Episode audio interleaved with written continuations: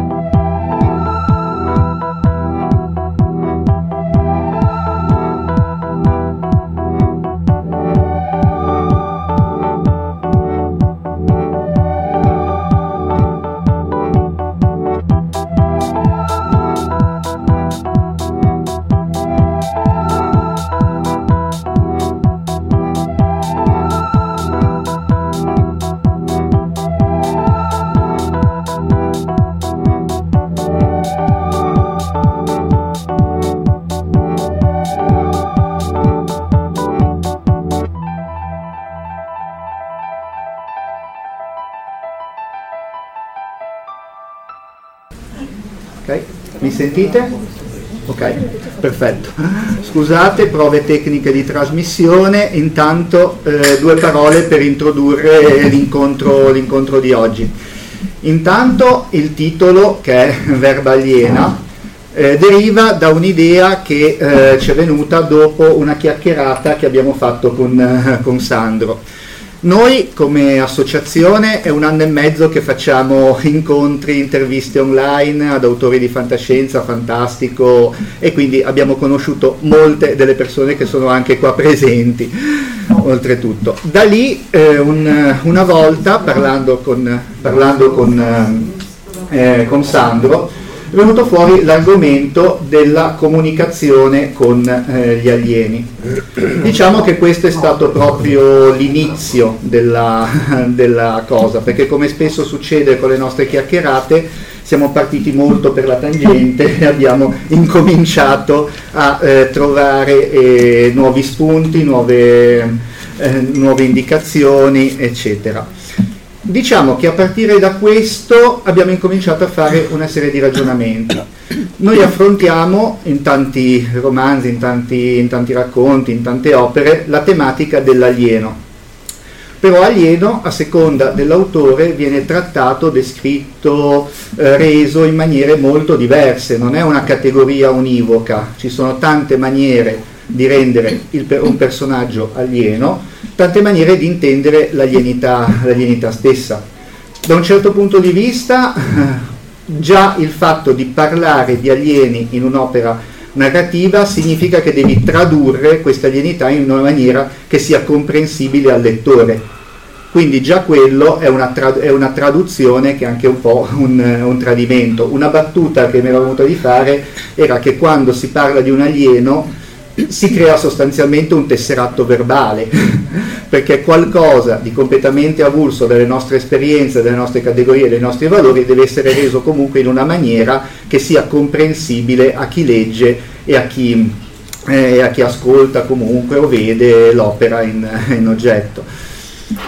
Da qui, per esempio, un'altra considerazione che abbiamo fatto con Elena perché a un certo punto l'alieno non è tanto un personaggio, spesso è un mezzo che usa l'autore per dire qualcosa e quindi a quel punto la domanda può essere ma perché c'è la necessità di mettere una figura aliena rispetto all'umano in un libro? A che cosa ti serve? La risposta a questa domanda può essere diversa da autore ad autore e quindi anche quello ci sembrava una, un, un, punto da, da approfondire.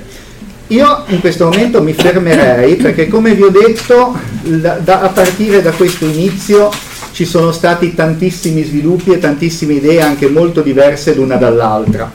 E eh, quindi non aspettatevi cose particolarmente definitive da questa conversazione che abbiamo, aspettatevi più che altro una serie di suggestioni noi in questo momento uh, abbiamo pensato di fare un primo giro tra gli autori qua presenti per esporre appunto come loro hanno affrontato e hanno, e hanno visto questo, questo argomento e, come, e, di che cosa vogliono parlare sull'argomento. Fatto questo primo giro in ordine alfabetico, che almeno non facciamo e quindi ti tocca la prima, eh, ci aspettiamo di avere suggestioni anche da voi e mi raccomando, esattamente come succede nelle nostre chiacchierate online, sentitevi liberi di fare qualunque tipo di osservazione. Il bello di una conversazione, il bello di una chiacchierata è che la incominci pensando a qualcosa, ma finisci per trovare qualcosa che, che all'inizio non, di quell'inizio non pensavi minimamente. Quindi vi ringrazio di nuovo di essere qua presenti ad ascoltarci e a subire nostre, i nostri sproloqui e do la parola immediatamente al primo in alfabeto. Quindi... guarda che non vi sente. Ah, non ci sei. Aspetta. Prima vediamo di risolvere questo. Sì. Ecco. Aspetta. Ecco, adesso eh. perché c'è un audio disattivato, adesso invece è attivato. Ma strano perché qui è perfettamente. Adesso va bene, sì, ma è. Qui è perfettamente attivo. E allora aspetta. Guarda se entro... adesso ti sente. Guarda no, no, entro, ti sente. entro io, ok. Adesso va bene Prova Nino. Adesso va bene. Okay. Perfetto, ciao Nino. ciao, ciao a tutti.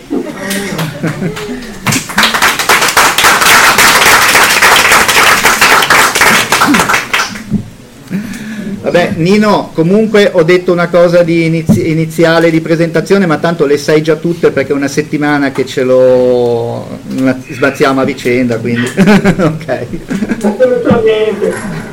Certo, Allora, buongiorno, buongiorno, a tutti, scusate la voce che è di nuovo giù. Dunque, eh, sì, come diceva, come diceva Mario, eh, il, uh, il, discorso è nato da, da, una, da, una, chiacchierata online che abbiamo fatto qualche mese fa, in cui ho sollevato il discorso dell'inumano più che dell'alieno. Allora, eh, cosa intendo per, per, inumano? È qualcosa che, che, sviluppo continuamente, una ricerca che sviluppo continuamente nel, nei, nei, miei scritti, eh, una tensione verso oh, qualcosa di eh, notevolmente più elevato rispetto all'umano che non ha limi, i limiti corporali dell'umano e, e che non ha tutti, tutti i difetti, tutte le, tutte le cose che, che, lasciano l'umanità in una sfera di eh, poca potenza, mettiamola così. E quindi eh, cosa, mi domando spesso quando, quando scrivo eh, cosa, cosa, può essere, come, qual, quale può essere la, eh, la comunicazione, il, l'universo di, di, queste, di, queste, forze inumane, di, questa, uh,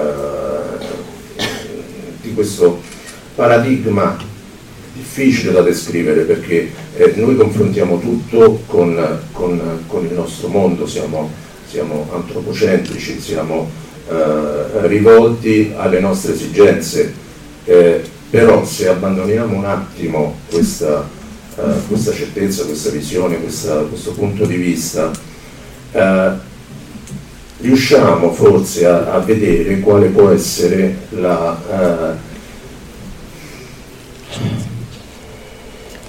la necessità, la, eh, la bellezza di una, di, una, eh, di una, visione scevra da tutte le nostre limitazioni. quindi eh, il, eh, il, discorso che avevamo improntato quella volta con Mario eh, eh, verteva anche sulla, sull'attualità con l'alieno.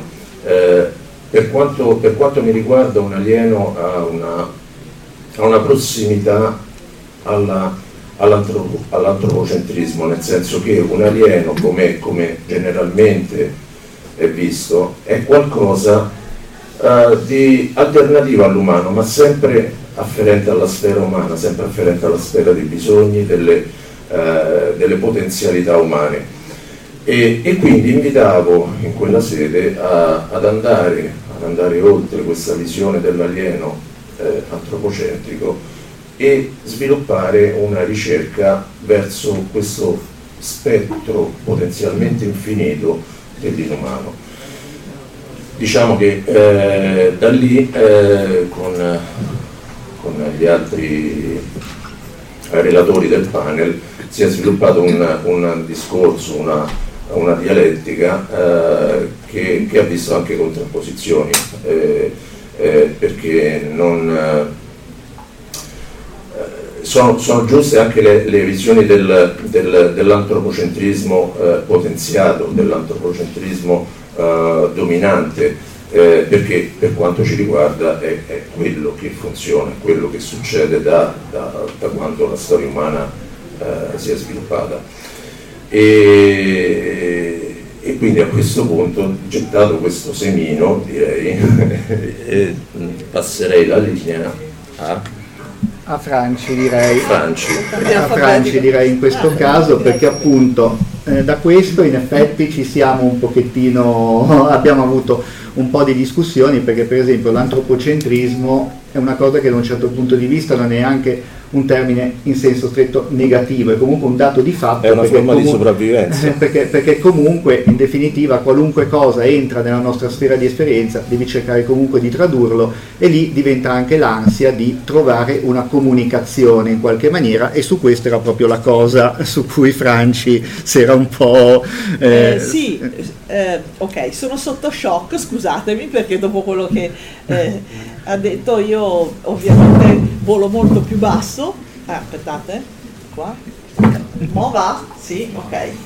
Quindi come vi dicevo sono un filino sotto shock perché lui ha questa capacità di andare oltre, di avere delle visioni eh, che travalicano, diciamo così, la sfera del, del, conosciuto per andare su piani che possono essere eh, molto molto lontani da quelli a cui siamo normalmente abituati. Io invece quando ho un approccio, diciamo così, eh, per quello che riguarda eh, gli alieni e in particolare, dato che abbiamo, avevamo cambiato un po' il tema perché l'abbiamo legato, eh, all'inizio anch'io avevo preparato una relazione su, proprio sulla comunicazione con gli alieni, però poi abbiamo, è stato deciso di farla slittare leggermente di più su come... Eh, su come eh, sostanzialmente noi scrittori eh, utilizziamo questo strumento, di cos'è la comunicazione, eccetera, eccetera. Quindi io faccio adesso cerco di fare una specie di via di mezzo tra quello che ha detto lui e una specie di ponte di passaggio su quello che è poi il, l'approccio diciamo, che si usa normalmente eh, nell'immaginare l'alieno. Allora, io eh, ho fatto uno schemino che non mi serve leggerlo perché ve lo racconto, la parte alta di questo schema che eh, fa da trade union con quello che ha detto, perché sostanzialmente è il modo in cui io normalmente mi invento un alieno quando devo metterlo nella scrittura e questo modo comprende i suoi piani no, di, di, di esistenza superiore che possono eh, andare addirittura verso il metafisico, eccetera, eccetera. E questo, questo diciamo, schema, che è un modo di fare in un certo senso world building alieno, no? perché non si può inventare l'alieno come singolo e semplicemente come individuo nato dal niente che non ha nessun rapporto eh, con il suo universo o con questo universo, con eccetera eccetera, con altri alieni se non è un individuo singolo e così via. Eh, io utilizzo questo schema eh, per creare gli alieni quando, quando, quando scrivono e ovviamente ve lo leggo molto velocemente, non tutto lo schema, semplicemente le colonne, mettiamola così, è prima di tutto l'appartenenza. A cosa appartiene questo alieno? Appartiene a un mondo completamente inimmaginabile da noi, come dice lui, o che non è magari neanche un mondo, è un piano spirituale, sono entità, qualcosa di assolutamente indefinito che noi non possiamo assolutamente immaginare. Oppure appartiene a un altro universo reale come il nostro, oppure che si interseca col nostro, oppure appartiene non appartiene a nessun universo, come dicevo, a piano metafisico, oppure appartiene al nostro universo e quindi è soggetto alle leggi del nostro universo, oppure ancora eh, è una totalità, cioè è un intero universo, perché un alieno potrebbe essere un, alieno, eh, potrebbe essere un intero universo, no? E così via. Questo vi ho fatto l'esempio sull'appartenenza. Stesse eh, stessi, stesse domande ce le si può porre sulla dimensione. Che dimensione ha questo alieno? Primo, ha una dimensione o non ce l'ha? E da così tutte via, via di seguito. Stessa cosa per la composizione, è fatto di materia, è fatto di energia, non è fatto di niente di tutto ciò? Oppure, stato vitale, è vivo? Perché potrebbe non esserlo rispetto al nostro concetto di vita e via a cascata tutta una serie di domande. Sostentamento, ha bisogno di sostenersi? Quindi ha qualche cosa in comune con noi o assolutamente appartiene a un altro universo, eccetera, eccetera. E man mano uno mettendo dentro le caselle di spunta ha una specie di... Eh, le voci successive sono ha una struttura sociale o è un singolo individuo eh, che ha un rapporto col suo universo o con, non ha rapporto con niente e così via e quindi uno fa un pochino tutti i casi. Che tipo di pensiero ha? Se ha un pensiero, potrebbe essere un pensiero chimico, potrebbe essere come noi un pensiero fatto di materia e energia, potrebbe, e via dicendo. Queste strutture mentali servono per, per la scrittura, ma servono anche per includere tutte queste possibilità e quindi prendere un pochino in considerazione, man mano che uno mette le varie caselle di spunta, va a approfondire le caratteristiche del proprio alieno. Questo per fare un pochino da trade union. E poi volevo eh, fare due considerazioni veloci su quello che è eh, la parola che è la comunicazione con l'alieno, anche perché noi quando mettiamo un alieno all'interno dei nostri libri di fantascienza, per forza di cose abbiamo una serie di scelte, una scelta è c'è comunicazione, quindi, eh, o c'è addirittura semplicemente un, una relazione. Qual è la differenza tra relazione e comunicazione? Ad esempio io guardo eh, un protozoo cigliato con il mio bel microscopio e io ho una relazione perché la mia osservazione lo modifica, il mio vetrino prima o poi lo ammazza perché si secca e comunque ho una relazione, ma non ho una comunicazione vera e propria. Posso avere una relazione sensoriale, una relazione di sostentamento se io me lo mangio o se lui mangia me, a seconda dell'essere della creatura, oppure posso avere una comunicazione. La comunicazione è un sistema molto più complesso. E qui butto un piccolo spunto, poi mi fermo, perché in fin dei conti questo panel si chiama comunicazione aliena ed è il nodo con cui noi ci giochiamo poi all'interno dei libri, è questa comunicazione aliena, nel momento stesso che noi facciamo comunicare l'alieno, è la massima espressione dell'antrofocentrismo. Perché se voi fate attenzione, le varie specie animali sul nostro pianeta hanno un minimo di comunicazione interna e tantissime relazioni. Noi abbiamo relazione con tutto e così anche gli animali. La comunicazione è strategicamente presente in quasi tutte le specie animali, per, per non dire tutte, ma in, in, in, in dosi veramente minuscole. Qual è l'unica specie che ha fatto il centro del, del suo sviluppo la, il suo punto di forza. Le tigre avevano le denti a sciabola, i dinosauri sfruttavano la, le grosse dimensioni e noi, noi umani, da un punto di vista del successo nostro evolutivo, è la comunicazione. Quindi la comunicazione, il nostro concetto di comunicazione è la cosa più antropocentrica che esista al mondo, perché siamo solo noi ad averla sviluppata. Nel momento che noi, adesso qua rilancio una provocazione, attenzione, nel momento che noi incontriamo un alieno, che sia trasparente, visibile, non visibile, che sia qualsiasi cosa, però riusciamo a creare una comunicazione con quell'alieno, quell'alieno c'è meno alieno del protozoo ciliato con il quale noi, noi non possiamo comunicare. Basta, fine della provocazione.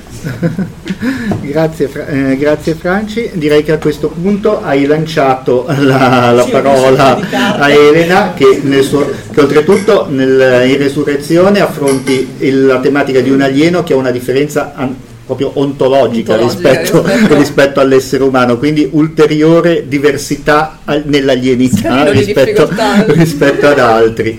Eh, quindi direi che tocca a te e si prepari Nino Martino perché poi tocca a te. Eh? allora, no, inizio dicendo che il tema della, dell'alieno e della comunicazione sono entrambi temi che mi sono molto cari perché dei due romanzi che ho scritto tutti e due parlavano di primo contatto con una specie aliena e quando ho creato questi alieni in entrambi i casi mi sono detta quale, cioè, qual è la cosa più assurda a cui posso pensare in questo momento. Allora, nel primo caso erano delle creature pentadimensionali che interagiscono col mondo tridimensionale scatenando una, un disastro spazio-temporale e nel secondo caso de, sono dei... non delle piramidi, scusate, non mi viene... non mi viene il nome. Vabbè, insomma, sono dei solidi platonici eh, gasteropodi che comunicano emettendo onde radio a modulazione di ampiezza. Hanno un linguaggio che però noi possiamo captare, gli, gli umani possono captare eh, con delle radio per cercare di comunicare e in tutti e due i casi quando c'è un tentativo di comunicazione fra umani e alieni succede un disastro interplanetario. E, um, allora, secondo me, mm, come autrice, almeno per come io vedo la, la narrativa, nella parola science fiction il, il, fulcro per me è fiction, quindi comunque si tratta sempre, l'alieno per me è un, un artefatto narrativo e, che è poi una chiave allegorica per, per inserire dei sottotesti, quindi non ho, non ho, la pretesa di descrivere come si articolerebbe davvero la comunicazione fra esseri umani o alieni, insomma lo, lo immagino da un punto di vista narrativo cercando di fare qualcosa che è anche intrattenimento. E, che comunque in, cioè già la comunicazione fra esseri umani è, è molto difficile perché noi comunichiamo principalmente con la, la lingua verbale e la lingua, come si studia in linguistica, è, non comunica soltanto delle informazioni, ma un intero sistema di valori e a volte tra due culture molto lontane fra loro è già difficile far interagire questi sistemi di valori e trovare delle categorie mentali comuni. Tra umani alieni che hanno anche una biologia diversa forse non sarebbe possibile, però quel romanzo finirebbe immediatamente. E, e qui l'ho risolta in narrativa col concetto di ibridazione, cioè in entrambi i casi per poter comunicare umani e alieni così biologicamente distinti, eh, una delle due parti si deve ibridare nell'altra, quindi nella, in Ucronia, che era il mio primo romanzo, gli alieni si fanno letteralmente carne e sangue per diventare, creano degli ibridi umani alieni che riescono a comunicare con noi. Nel secondo caso eh, gli alieni mutano geneticamente fino a trasformarsi in qualcosa di un po' più simile a noi anche da un punto di vista neurologico, quindi per riuscire a, a mainstreamizzarsi, a interagire con noi, cambiano fisicamente, mutano fisicamente. E poi vabbè, per non essere solo autoreferenziale cito al volo anche due opere che, che parlano di comunicazione e linguaggio, sono in Bassi Town di China Mieville, in cui, bellissimo, eh, per, per, comunicare con degli alieni bivocali che hanno una lingua particolarissima e parlano due voci, gli umani creano delle coppie di gemelli geneticamente modificati e neurologicamente collegati tra loro che possono appunto parlare con, con questa doppia voce. E poi va un racconto di cui abbiamo parlato milioni di volte, che è Storia della tua vita di Ted Chang o Chiang, non ho mai capito come si, si pronuncia eh, in cui la protagonista, che è una linguista, si, si, ibrida, si fa aliena, cambiando proprio la sua percezione del tempo attraverso il linguaggio alieno. E visto che abbiamo introdotto l'argomento biologia, a questo punto passerei la parola allo scienziato della situazione che è Nino. Sì, a questo punto grazie, grazie Elena. Solo una cosa prima di cominciare, perché avrete notato che ho messo sul tavolo questi, ogge- questi oggetti. Allora, questi oggetti sono un gioco eh, che è stato ideato, studiato da un, da un nostro socio, oltretutto amico, oltretutto mancato recentemente Alessio Jurman, che è un il gioco che è stato alla base di un racconto, Undisclosed Desire di Fabio Aloisio, che eh, voglio citare perché è stato l'oggetto che è stata l'ispirazione di un oggetto transdimensionale che all'interno del gioco viene visto come un sistema di, eh, che viene utilizzato per mettersi in comunicazione tra un universo e un altro, tra un essere transdimensionale e un altro, uni- e un altro universo. È eh, interessante, diciamo che mi fa piacere citarlo intanto per ricordare Alessio e soprattutto per dare un collegamento alle cose che facciamo anche noi, visto che siamo un'associazione che si occupa di cultura, ma anche di gioco e di cultura attraverso il gioco e di gioco attraverso la cultura, per dare un po' un, un'indicazione di quello che può essere il giocare con le cose anche di cui, di cui parliamo e da cui possono venire anche fuori altre idee. Adesso darei la parola a Nino che dovremmo riuscire a sentire abbastanza bene, spero almeno. Mi sentite? Ti sentiamo forte e chiaro Nino, parla pure da Houston, è tutto. Alcuni elementi che ma io ho l'ansia, l'ansia della comunicazione, a parte il fatto che non vi vedo, io soltanto me, penso che ci siate, che siate umani, siete, vedo che un po' c'è un alieno travestito da umano, ma comunque eh, dovrebbe essere semplice comunicare tra di noi, ok? Noi abbiamo proprio quest'ansia, la, la prima cosa che pensiamo è che vogliamo comunicare, salvo poi quello che dice basta e si ritira sulla torre eh, in cima a un picco e non vuole vedere più nessuno. Ecco, eh, la nostra forza, l'aveva anche citato eh, la Francia prima, la nostra forza come specie è che comunichiamo. Ora, come ha detto anche lei, eh, anche gli animali comunicano, comunicano anche in maniera abbastanza eh, fine. Per esempio, i passeri eh, si sono comunicati tra di loro che c'è una quantità di cibo nel mio giardino incredibile, sono sempre lì. Ecco, si sono comunicati. Altra forma di comunicazione. Io l'ho abituato a fare snorkeling no? con la maschera, eccetera, eccetera, fondali SAR. Eh. Allora, eh, ci sono dei branchi di pesci, pesciolini, che dove io arrivo si spostano istantaneamente. Evidentemente c'è una forma di comunicazione tra di loro che è stata studiata, ma questo eh, non vi sto dando gli eccetera. Quindi la comunicazione. Però noi pensiamo eh, di essere il centro della comunicazione. La, e, e, il, il meglio della comunicazione è nostro. Eh, guardatemi, io sono convinto che vi sto comunicando al massimo. Comunque, per farla vedere, noi abbiamo spedito in giro per l'universo tentativi di comunicazione, abbiamo spedito, non mi ricordo più che cosa, CD, eh, eh, cose... Mm, eh, strane, ecco, la, la, cosa importante è che abbiamo spedito cose eh, con, con, il pi greco, no? il rapporto tra la circonferenza, il radio, perché? Ma perché qual, qualunque sia la specie aliena, se è intelligente sa che cos'è pi greco. Eh, non lo sapete voi?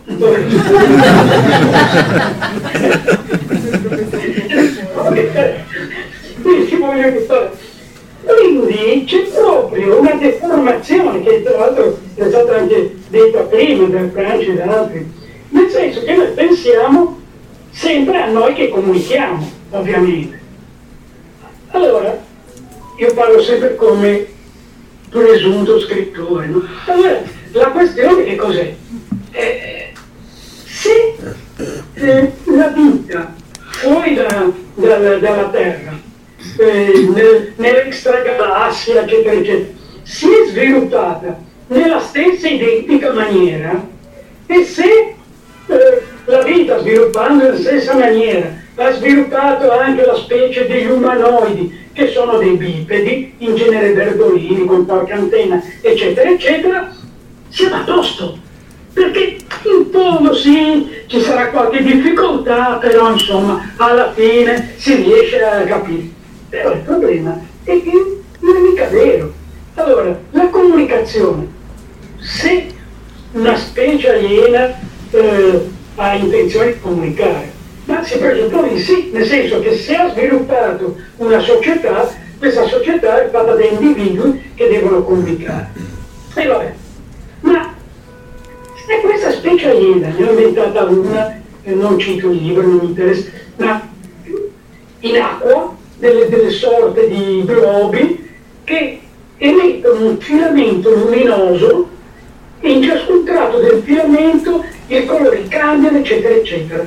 Dipende dalla sequenza dei colori, da come cambiano e da come è fatto il filamento. Poi c'era un problema, e però perdo troppa energia. Allora, quando finisco di parlare riassorbo il filamento. Ecco, voglio dire, ma come si fa a comunicare? Il problema è che contiene informazione. La comunicazione è un passaggio di informazione. Tra l'altro, eh, la lingua, la, la lingua orale, la, la comunicazione vocale è estremamente povera di informazione. Quella che avevo immaginato è estremamente ricca di informazione. Allora, non abbiamo la possibilità di decifrarla e ci va ancora bene, perché appunto ci possono essere altre eh, eh, forme eh, di vita.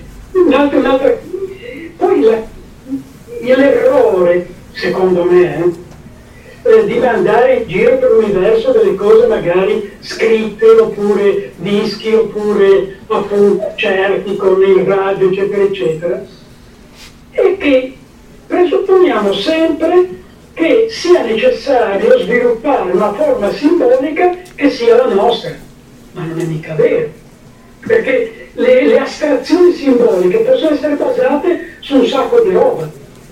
Per esempio, per esempio ho inventato che Majorana a un certo punto scopre che il problema, alcuni problemi che non riusciva a risolvere è perché la, la scrittura simbolica in due dimensioni eh, è povera e per fare certe cose è necessario studiare una tridimensionalità di qualcosa, una delle tante cose. Ecco, ora, questo pone dei grossi, grossi problemi di comunicazione con la lingua, evidentemente. Eh, questo, dal punto di vista mio, significa che si aprono infinite possibilità, nel senso che eh, l'essere umano ha dentro e vuole assolutamente comunicare. E la lingua dice eh vabbè no, perché?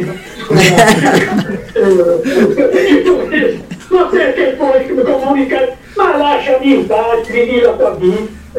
Noi vogliamo comunicare eh, sì, siamo... eh, Nino, Nino, non tutti gli alieni sono liguri però eh. c'è una forma di arminità ligure ma comunque lasciamo perdere questo è un problema. Io sono convinto.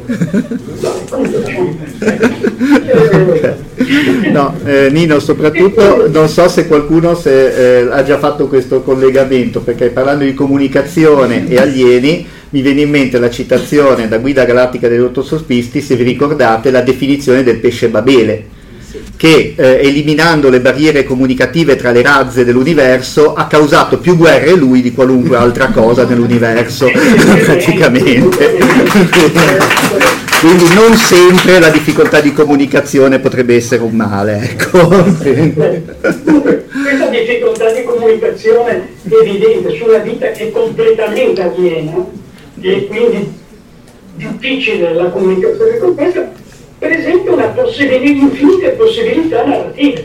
Una è quella che ha usato per esempio Elena nel, suo romanzo, nelle sue cose, eccetera, eccetera. Ma eh, ci sono infinite possibilità.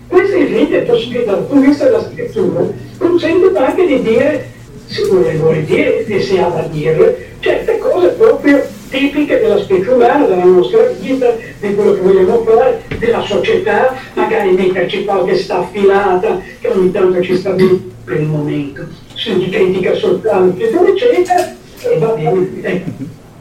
Questo è, secondo me, dal mio punto di vista, l'alieno sarà veramente alieno, non abbiamo un'idea di che cosa troveremo, perché anche la ricerca eh, della vita aliena, extraterrestre, eccetera, eccetera, può farci trovare delle cose inaspettate completamente a seconda delle condizioni del pianeta, eccetera, eccetera. Non ci sono soltanto i pianeti a clima terrestre, ovviamente.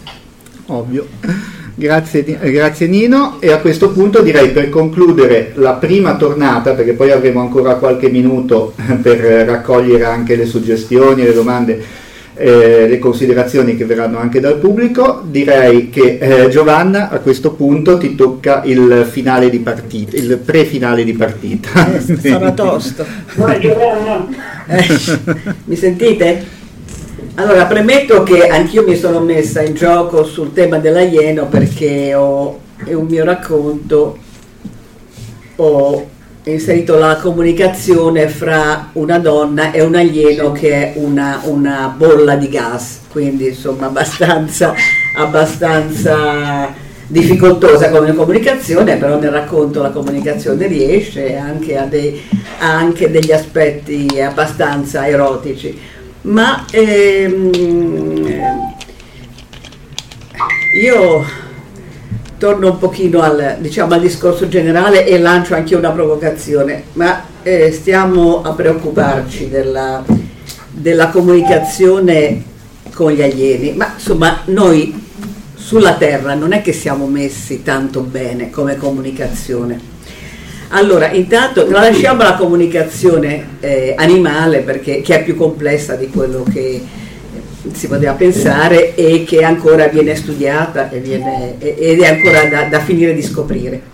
Ma eh, limitiamoci alla comunicazione umana. Comunicazione umana ci sono 141 lingue ufficiali e eh, includendo anche quelle eh, non ufficiali sulla Terra ci sono, pare, 7000 lingue diverse alcune proprio diversissime fra loro, insomma è una vera babele, ecco, andiamo a cercare i, la comunicazione con gli alieni, però insomma già qua eh, mi pare che sia un discorso abbastanza complesso, ma lo voglio restringere ancora e limitiamoci alle persone che parlano la stessa lingua. E vi pare facile, la, la comunicazione è da un lato troppo limitata e dall'altro troppo complessa, che sembrano due, due aspetti eh, contraddittori, però è limitata perché in realtà eh, la comunicazione è molto, è molto rozza, perché mh, per esempio co- se io voglio comunicare un sapore, io posso comunicare un sapore soltanto a una persona che l'ha provato, perché io come faccio a descrivere so, il sapore di una fragola? Con termini o con, o con, ter- o con eh, eh, un'analogia, non so, assomiglia leggermente a una, oppure ehm, con termini molto generici, che è dolce, ha un sapore leggermente pungente, ma allora forse sto descrivendo l'ananas, che sono due sapori completamente diversi, però forse li, li posso descrivere solo con le stesse parole, certo chi non l'ha provato. Ovviamente ogni, ogni sapore, quindi ogni odore corrisponde a una formula chimica precisa, però la sensazione che io provo eh, non la posso comunicare, posso comunicare la formula chimica, però a chi non, pro- non, l'ha provata questo non dice niente, la stessa cosa con i colori, posso comunicare la lunghezza d'onda di un colore, ma chi non, la, non lo conosce non posso comunicare quello che si prova. E quindi insomma questo è molto limitato. E invece la complessità nello stesso tempo il linguaggio è molto complesso, la comunicazione è molto complessa perché c'è un aspetto di contenuto e c'è un aspetto di relazione in ogni comunicazione, a cui va aggiunto il contesto in cui la comunicazione avviene e a cui dobbiamo aggiungere il sistema di valori delle persone che comunicano e la loro esperienza pregressa. Ci possono essere delle, che, delle parole che per una persona sono traumatiche perché sono legate magari a un'esperienza negativa, altre parole che sono appunto per, per uno piacevoli e per altre sono, sono eh, o addirittura offensive o per un altro sono gratificanti perché e bisogna mettersi d'accordo insomma, su che cosa. E, e, insomma, io vedo che nella comunicazione è molto facile eh, che si creino malintesi, che si creino... Ah, siamo messi male col tempo. e, e, quindi insomma, ecco, quindi, eh, per, per, concludere, secondo me la, la comunicazione in realtà per noi, per tutti noi, è ancora una un problema da affrontare ed è ancora un enigma in qualche modo. Una, è una cosa di cui dobbiamo venire a capo perché ogni volta che comunichiamo con qualcuno ci poniamo il problema di come comunicare, come dirlo, come fare, quindi è una, cosa che affrontiamo tutti i giorni. E, ehm, quindi e, e, e il rapporto con l'altro, all'altro, con la A maiuscola, è, è un mistero, un enigma, cioè per ognuno di noi ogni altra persona è un enigma eh, almeno così la vedo io, perché è, cioè io con mio marito stiamo insieme da, da 40 anni o forse più, ma io, io, ho ancora delle cose da scoprire di lui e lui da scoprire di me. Quindi, eh, e, e, e, questo penso che insomma, sia vero in tante, eh, che ognuno di noi abbia sperimentato. Allora, eh, per concludere, secondo me la fantascienza, che è la regina delle metafore, eh, ha bisogno della, del rapporto con l'alieno, e, del, di porsi il problema della comunicazione con l'alieno perché ha bisogno di usare questa metafora per affrontare questo grosso, questo grosso problema. Infatti per questo appassiona tanto il problema de, del rapporto con l'alieno e della comunicazione con l'alieno, perché è una cosa nostra. È una cosa che ancora qui noi dobbiamo risolvere, e non la risolveremo mai, ma la, la affrontiamo continuamente, è, è l'eterno problema non risolto che in qualche modo dà anche un, un certo stimolo no, alla, vostra, alla, nostra vita, per questo nascono anche le letterature, nascono eh, le, le arti, tutto, no? in questo tentativo di comunicazione che non sarà mai soddisfatto completamente questo bisogno di comunicazione e da qui nasce secondo me questo, questo, questo tema della fantascienza.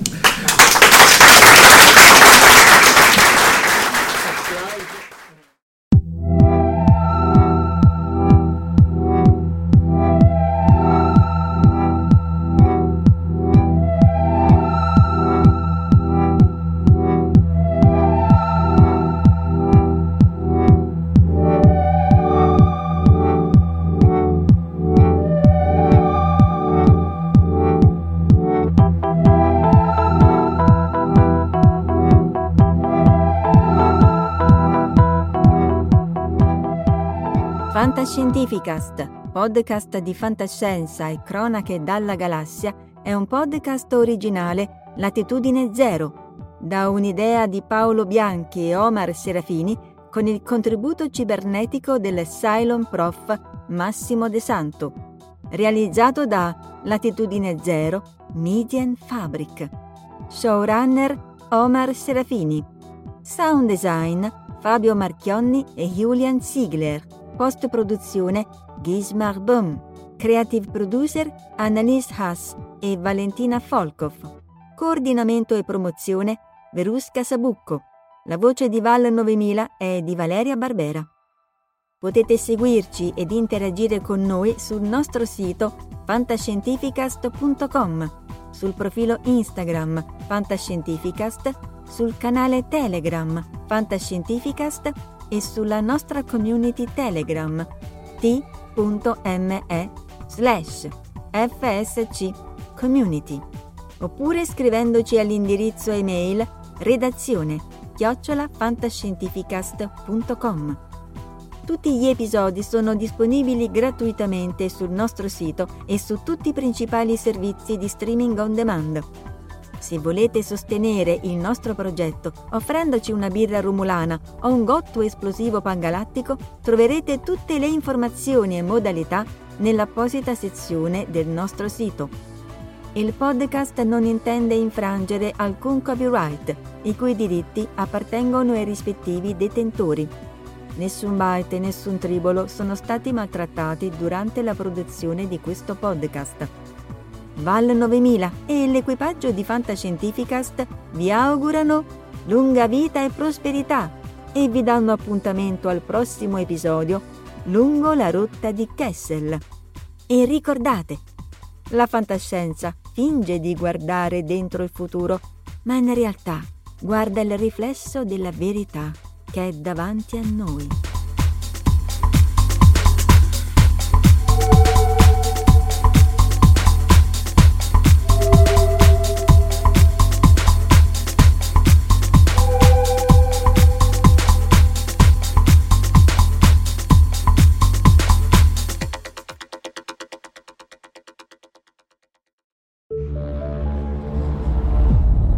Fantascientificast, podcast di fantascienza e cronache dalla galassia.